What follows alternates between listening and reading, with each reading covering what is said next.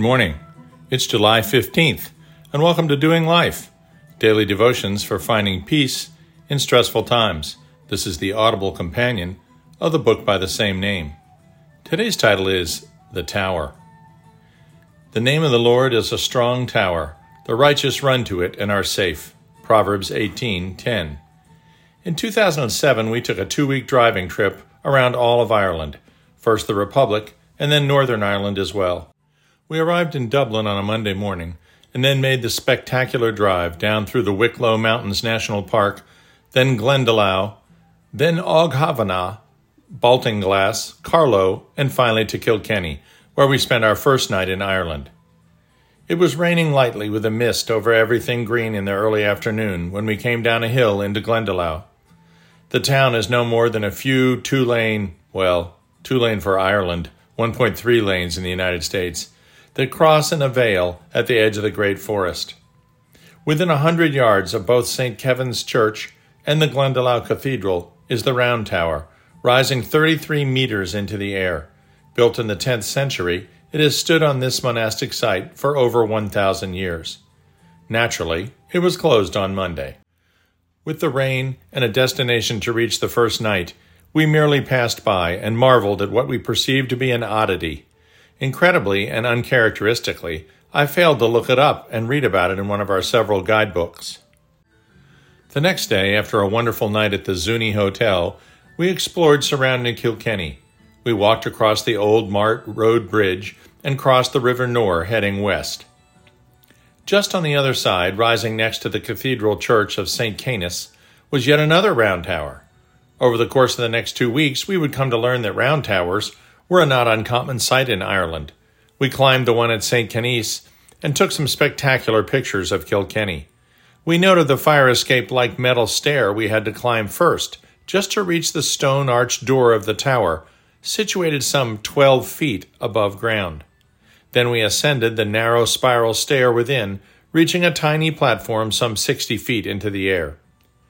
The Celtic for these towers is Cloigtheach, and means literally bell house, although the nearly identical Cloitich means stone building, of which there were virtually none before the Norman invasion of 1170 AD. Almost always found in the vicinity of the village church, the tower doors reliably faced the west door to the church or monastery. While the elevated doors of the towers, reachable only by ladders which could be retracted, seemed defensive in nature, they were also architecturally critical. These tall, round stone towers were strong enough to be gale resistant, and the thinking is that a ground level door would have considerably weakened the entire tower. By the 12th century, there were at least 120 such towers in Ireland, but today only 20 remain in perfect condition. Legend has it that these towers served as immediate refuge once the watchman atop alerted the villagers of marauding invaders such as Vikings.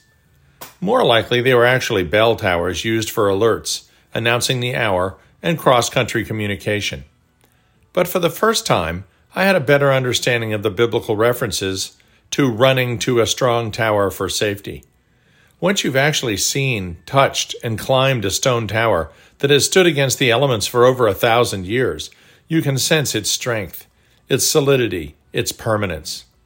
These are characteristics of our God, our God is not a hollow God that blows down in the wind of change, nor is he weak and temporary like the idols of the Canaanites.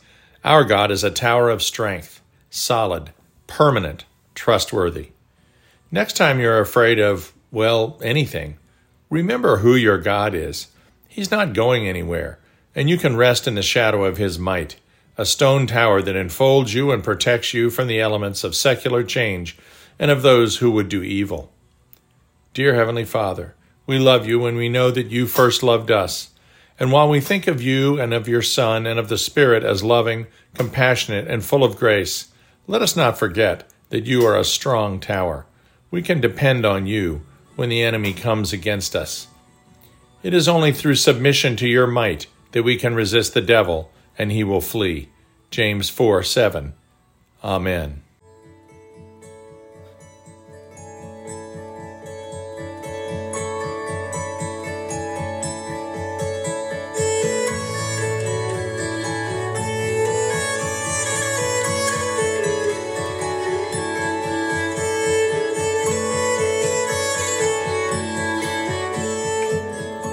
We'll see you tomorrow.